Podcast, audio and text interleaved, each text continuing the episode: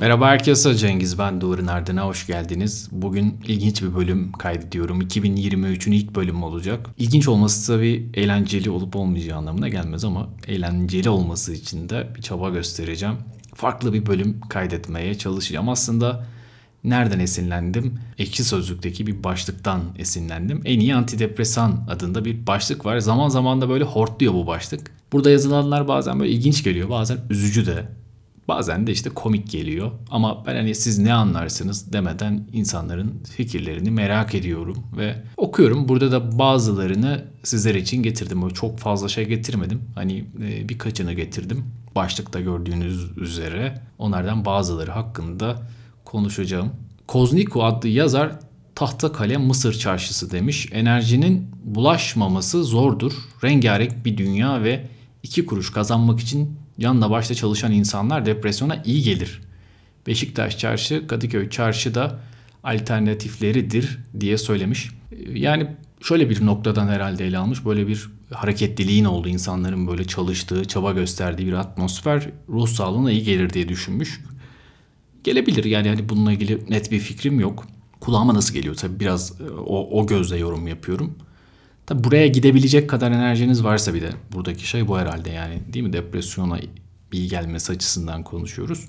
Ama hani olur da gittiniz buraya bu tarz yerlere iyi gelebilir. Bu tahta kale Mısır çarşısı hani oralar böyle bana daha çok Antep çağrışımları yapıyor böyle işte çocukluğumun geçtiği yerler işte Zincirli Bedesten işte bir takım böyle pasajlar işte fıstıkların satıldığı bakır gümüş tepsilerin satıldığı böyle işte isotların çeşitli baharatların olduğu bir yer. Gerçekten rengarenk bir dünyaydı. Ee, İstanbul'da pek uğradığım söylenemez oralara. Yani işte dediğim gibi belki de ben o tarz etkinliklere doydum. Alternatifler olarak da hani Beşiktaş Çarşı, Kadıköy Çarşı söylenmiş. Buralar tabii e, çok büyük alanlar. Yani böyle hani tam kafamızda aynı yerler mi canlanıyor çok emin değilim. E, Kadıköy Çarşı bana daha da zengin bir yermiş gibi geliyor. Oradan böyle pek çok farklı yere de gidebilirsiniz. Ne bileyim işte oradan modaya da geçebilirsiniz. E, başka yerlere de ilerleyebilirsiniz. Ne bileyim modada yine bir takım sahaflara gidebilirsiniz eğer ilginiz varsa. Pek çok kültürel faaliyet de var aslında. E, Kadıköy'ün o tarafı bence daha güçlü Beşiktaş'a göre. Moda iskelesinde şimdi güzel bir e, yapı var. İstanbul Büyükşehir Belediyesi işletiyor zannedersem. E, orada bir şeyler okumak, e, bir şeyler yemek, içmek oldukça keyifli. Sahilleri böyle kıyaslasan Beşiktaş sahil, Kadıköy, Moda sahil, Rıhtım ikisi tabii yine farklı farklı özellikleri olan yerler. Şimdi bu Beşiktaş'a meydan yapılıyor. Belki orası daha da öne çıkabilir. Turistik açıdan yani böyle yerli turist değil de yabancı turist açısından baktığımızda onlar tabii daha Beşiktaş tarafını seviyorlar. Daha doğrusu Avrupa yakasını. Anadolu'da pek turist göremezsiniz. Bu da bana ilginç geliyor bazen. Belki İstanbul'un orada bittiğini falan düşünüyorlar. E, bir arkadaşım vardı ona sorduğumda yani pek gelmediğini, birkaç kez gittiğini söylüyordu işte Kadıköy taraflarına. Onlar böyle işte belki lüks yaşamı bir yerde arıyorlar. O böyle Nişantaşı'nda belki ona, onlara verilen şey. İşte Etiler Ulus'ta. Tabii Anadolu yakasının da oldukça lüks yerleri var ama muhtemelen kıyasladığımızda Avrupa yakası öne çıkıyor. E, o yüzden de herhalde Beşiktaş taraflarına falan da daha e, yakın oluyorlar. Bir de tabii tarihi anlamda da işte bu Taksim, Beyoğlu, Pera, Galata, Karaköy oralar da ayrı bir zenginlik. Yani böyle bir hani niye bunu mukayese ettiysem şimdi yabancı turistlerin depresyonuna ne iyi gelir diye sorarsak herhalde Avrupa yakası diye bir cevap veriyoruz. Öyle bir anlam çıktı. Peki Alletter To Elize adlı yazar demiş ki Kedilex, Kedinax, Kedistral, Kedilin, Kedizak. Bunlar tabii yani bu ilaçlara aşina olan insanlar neyi demek istediğini anlamıştır. Bizim neolojizm dediğimiz şey işte bunun en şey örneği Mayıstos. Mayıs'ta Ağustos'u birleştirip Mayıstos gibi bir şey söylemek. E, şizofrenide işte düşünce bozukluklarında, lisan bozukluklarında gördüğümüz bir şey ama o e, espri olsun diye bunları birleştirmiş zannedersem. Kedizak, yani işte kediyle Prozac'ın birleşimi işte Kedinax, Xanax'la kedinin, Kedistral, kediyle Lustral'in. Kediler ilginç canlılar. E, bizimle olan ilişkileri açısından da ilginç. Mesela kendi çevremden bahsedebilirim. E, psikiyatristlerin çoğunun kedisi var. Hatta bazen aramızda şaka yapıyoruz. Kedisi olmayan bir psikiyatrist gerçekten psikiyatrist midir diye. Ee, ya benim yok işte ama e, bazen birbirimize takılıyoruz. psikiyatristimiz düşer mi diye. Sahiden çok fazla psikiyatristin e, kedisi var çevremde. Yani bu da belki e, bize bir şey söylüyor olabilir. Yani en iyi antidepresan mıdır bilmiyorum ama ruhsal açıdan iyi geldiğini e, söyleyebiliriz. O kadar tabii o kadar çok arkadaşımın kedisi var ki bazen şey diyorum ya herhalde şimdi e, kedisi olmayan bir psikiyatriste rastlamak şu an dışarıda borcu olmayan bir insana rastlamaktan e, daha az bir ihtimal. E, öyle bir yaygınlık. Kedinin nasıl bir şey olabilir? Tabii bir sorumluluk alıyor olabilir insan. Hani bu anlamda bir ruhsal açıdan güçlendirici bir tarafı olabilir. Bir de tabii hayvanlarla temas etmek, işte onlara dokunmak, etkileşime geçmek, bir canlıyla bir evi paylaşmak iyi geliyor olabilir. Hani belki bu medeni halle de ilgili bir takım şeyler var. İşte bekar olmak, evli olmak, ayrılmış olmak. Hani hayvanlar tam olarak bu medeni durumu şey yapar mı bilmiyorum ama en azından tek olmadığınızı, tek yaşamadığınızı belki sizlere hatırlatabilir. Daha fazla detaylı çok bir şey okumadım. Çünkü şöyle yani az çok bir tahminim olduğu için çok tartışmalı bir konu olmadığı için özellikle okumadım ama kediler güzel canlılar. SLYMN 2K7 demiş ki seyahat. Sadece seyahat demiş bırakmış. İşte bu artık astral seyahat mi, hafta sonu kaçamağı mı, şehirler arası mı, bir seyyah olmak, gezgin olmak mı? Bununla ilgili bir yorumda bulunmamış.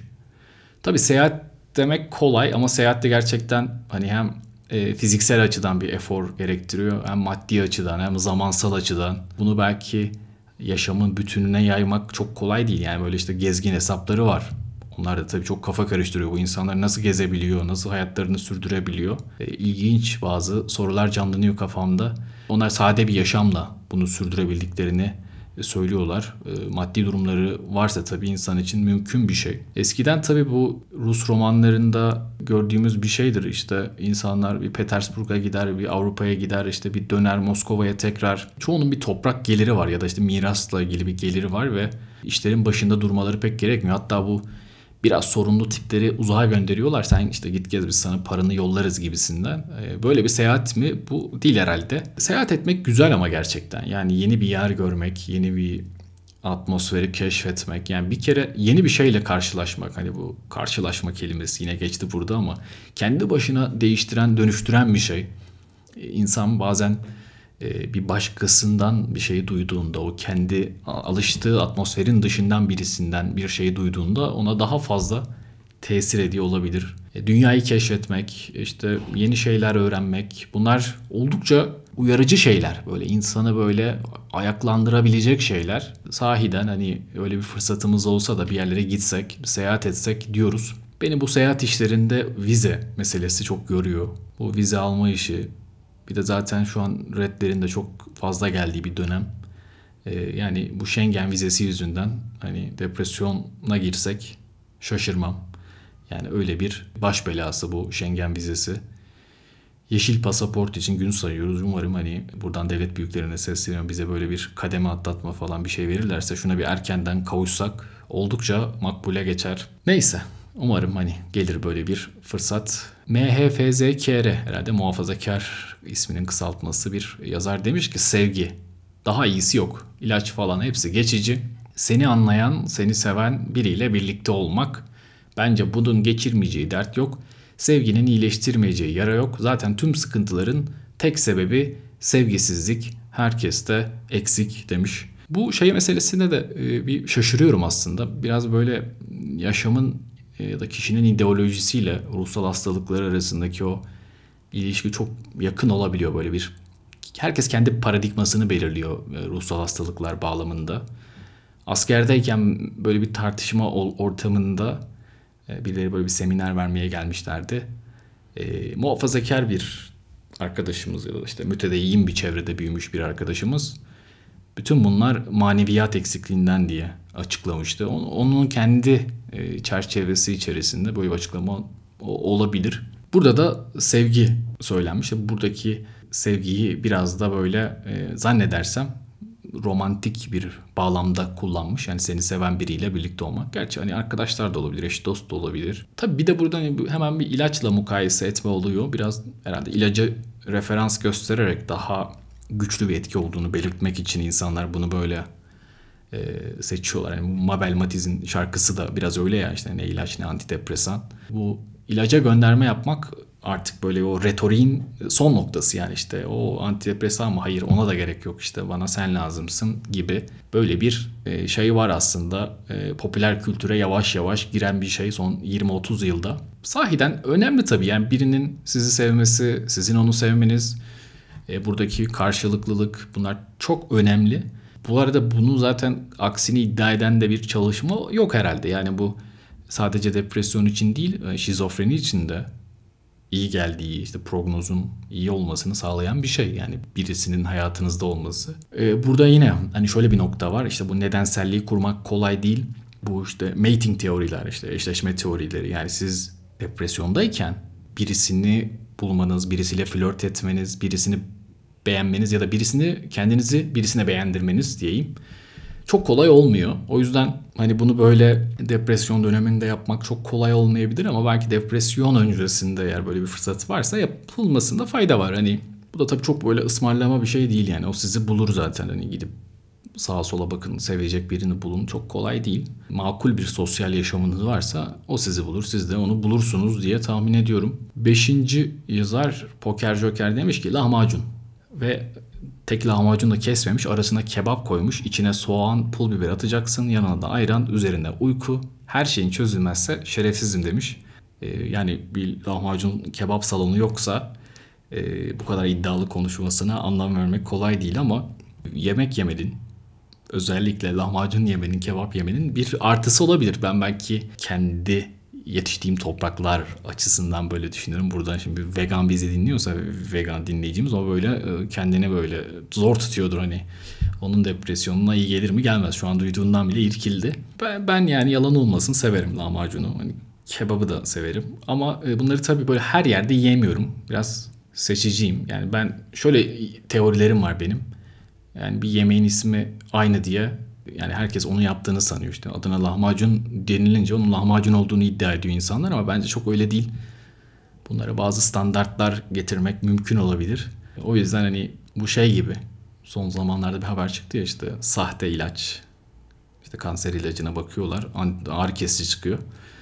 Ee, büyük bir fiyasko. Yani öyle bir şey varsa yani umarım yoktur yani. Umarım hani ilk defa bir haberi okurken Allah'ım inşallah bu yalandır dedim. Yani gerçekten siyasi politik bir çıkarın dışında dedim. Ya Allah'ım böyle bir şey olamaz herhalde yani değil mi? Ee, böyle hani gerçekten e, kanser ilacı ağrı kesici olarak verildiyse çok fena. Neyse işte bu lahmacun da bazen böyle lahmacun diye böyle bir kıymalı e, garip bir pide veriliyor insanlara. Bunun böyle herhangi bir depresyona iyi geldiğine, geleceğine çok inanmıyorum. Tabii yine depresyonda işte klasik mevzu iştahınız varsa yani bunu böyle iştahı yoksa insanın önüne dünyanın en güzel lahmacununu koy. Çok bir işe yaramaz ama gündelik yaşamında hani böyle tatsız bir anında yesen hoşuna gider mi? Gider herhalde.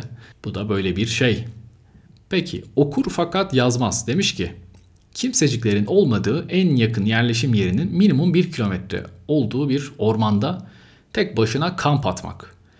Gece doğa sesleri arasında ormanda yürüyüş yapmak bundan daha iyi terapi bilmiyorum maalesef. Şimdi bu da ilginç. Ee, burada tabii tek başına kamp yapmak söylenmiş. Ben buna baktığım sırada ya da buna hazırlanırken daha böyle kamp e, alanlarını düşündüm.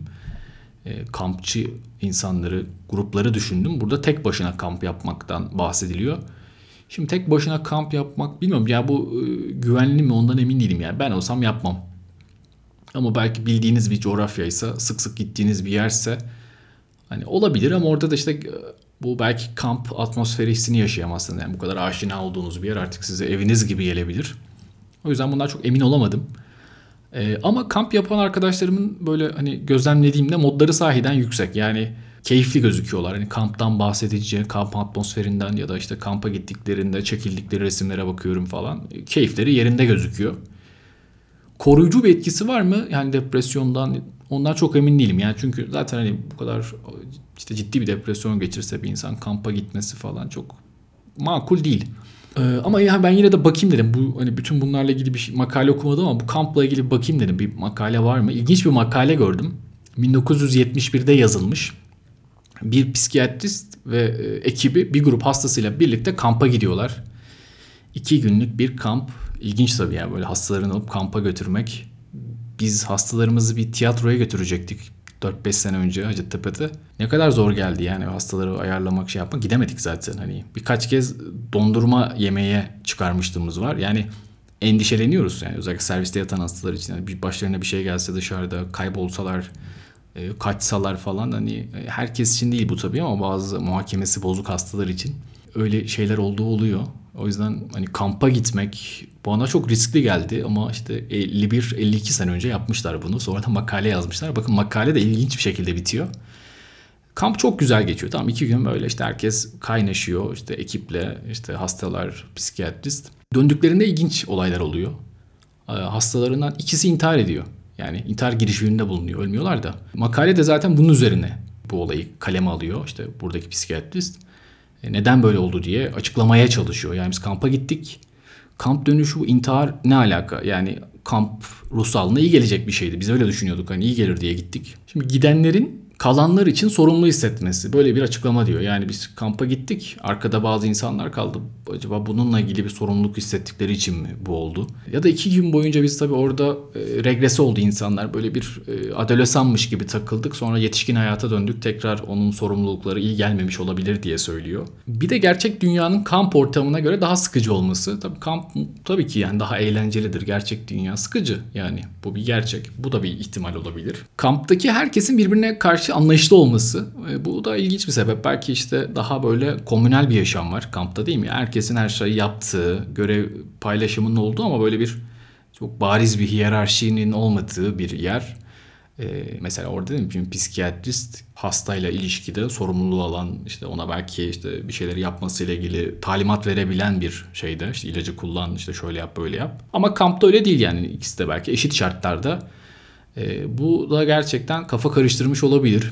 Aşırı özgürlüğün olduğu bir ortam. Yani kamp ortamı ve gerçek yaşamdaki sosyal rollerin terk edildiği bir atmosfer. E, bu yazar bunları sıralıyor. Acaba bu e, insan işte biz kamptan döndükten sonra bu nedenlerden dolayı mı intihar etti? Yani çok ilginç bir makale değil mi? Yani böyle bir e, psikiyatristsiniz ve kampla ilgili deneyiminizi anlatıyorsunuz. İşte şöyle kamp yaptık, böyle kamp yaptık. İşte iki kişi de intihar etti. Niye intihar etti? Acaba bunlardan dolayı mı? Benim garibime gitti sahiden. E, bir diğer şey e, Stabil Vatandaş adlı yazar yazmış. Denizi izlemek, sahilde yürümek diye söylemiş. Tabi bu hani yine en başına dönelim. Yani e, insanın buralara gelebilmesi için de bir enerjiye ihtiyacı var. E, ağır bir depresyonda bu çok kolay olmayabilir ama güzel deneyimler. Yani denizi izlemek, sahilde yürümek. Ben karasal iklimde büyümüş bir çocuğum. Yani böyle denizi görmek çok kolay elime geçen bir fırsat değildi. Belki yazları görebildiğim bir şeydi. Ve denizi gördüğümde hep şeye şaşırırdım. Yani hadi biz yazın geliyoruz denize giriyoruz da bu insanlar kışın da buradalar ve deniz yine onların önünde. Ne yapıyorlar bu denizde yani? yani çok garip değil mi? Yani denize yazın temas edilir. Kışın sanki böyle havuz gibi yani. Kışın denizi boşaltıyorlar da yazın birisi böyle hortum açıyor tekrar orası doluyormuş gibi. Yani o kadar öyle bir zihnimde öyle bir fa- fantezi vardı herhalde denizle ilgili. Ve şey de çok ilginç gelirdi işte her zaman öyle bir fırsat olmadı ama bazen gittiğimiz otellerde deniz manzarası olurdu. Ve ben sabah uyanıp camı açıp dışarı baktığımda denizi gördüğümde çok şaşırırdım. Yani sanki gece deniz gidecek de sabah olmayacakmış gibi yani. Merak ederdim yani denizi görmek, işte denizin varlığı, suyun varlığı hep ilginç gelmişti. Yani orada bir yaşamın olması da çok garip gelirdi. Yani şehirler böyle e, dağların, ovaların içinde olmalı da denizler kendi kendine takılmalı gibi geliyordu herhalde. Ee, o yüzden denizi izlemek hep büyüleyici gelmişti bana. İyi geldiğini de söyleyebilirim. Yani bu kişisel bir deneyim tabii ama hani bununla ilgili bir makale var mıdır bilmiyorum denizi izlemek diye. Ee, belki e, denize kıyısı olan, sahili olan şehirlerle karasal iklimleri kıyaslayabilirler. Orada nasıl bir sonuç çıkar bilmiyorum ama o da tabii tartışmalı şey olur, bir şey olur. Çünkü muhtemelen denizin olduğu şehirler daha büyük cazibe merkezleri yine yani muhtemelen sosyoekonomik açıdan daha iyi şehirler oluyorlar. Pek çok karıştırıcı olur orada. Yani tek başına denizin varlığını ölçmek çok kolay olmaz ama deniz demek tabii ki zenginlik demek. Yani hem beslenme açısından hem işte turistik açıdan hem kültürel açıdan hem sosyal açıdan e, bu açıdan iyi gelir diye tahmin ediyorum. Ve sahilde yürümek yani öyle bir fırsat varsa tabii yani kaç kişi sahilde yürüyebilecek yerlerde oturuyor ve kaç kişi sahilde yürüyecek e, şansa sahip. E, ben bazen hani boşluklarım olduğunda e, sahilde yürümeyi sahiden seviyorum. Özellikle gün batımı sahilde herhalde yani güneşi doğurmak çok kolay değil de gün batımını yakalamak daha olası. İnsana çok hoş e, hisler veren en iyi antidepresan mıdır tüm bu saydıklarım bilmiyorum ama bunlar hani e, bazı yönleriyle iyi gelebilir. Pek çok tartışma da var tabii ama bugün biraz daha keyifli bir podcast kaydetmek istedim. Kapatmadan minik bir duyuru yapmak istiyorum. E, bir atölyeye başlıyorum. Depresyonla ilgili yazmak atölyesinde. E, aşağıdaki linkten detaylarına bakabilirsiniz. Merak ediyorsanız hani depresyonun böyle farklı yönlerini ele almaya çalışacağım bir atölye olacak. Keyifli olacağını tahmin ediyorum. Umarım e, sizler de katılırsınız. Bir de tabii ki kitabımı hatırlatayım epey bir zaman sonra. Depresyon ne işe yarar? Antidepresan falan konuştuk. E, depresyon ne işe yarar da e, halen ulaşabileceğiniz şekilde 3. baskısını yaptı. Hani temin eder okur e, keyifli geri dönüşlerde bulunursunuz. Buraya kadar dinlediğiniz için çok teşekkür ederim. 2023 senesinin iyi geçmesini diliyorum sizler için. Kendinize iyi bakın. Hoşçakalın.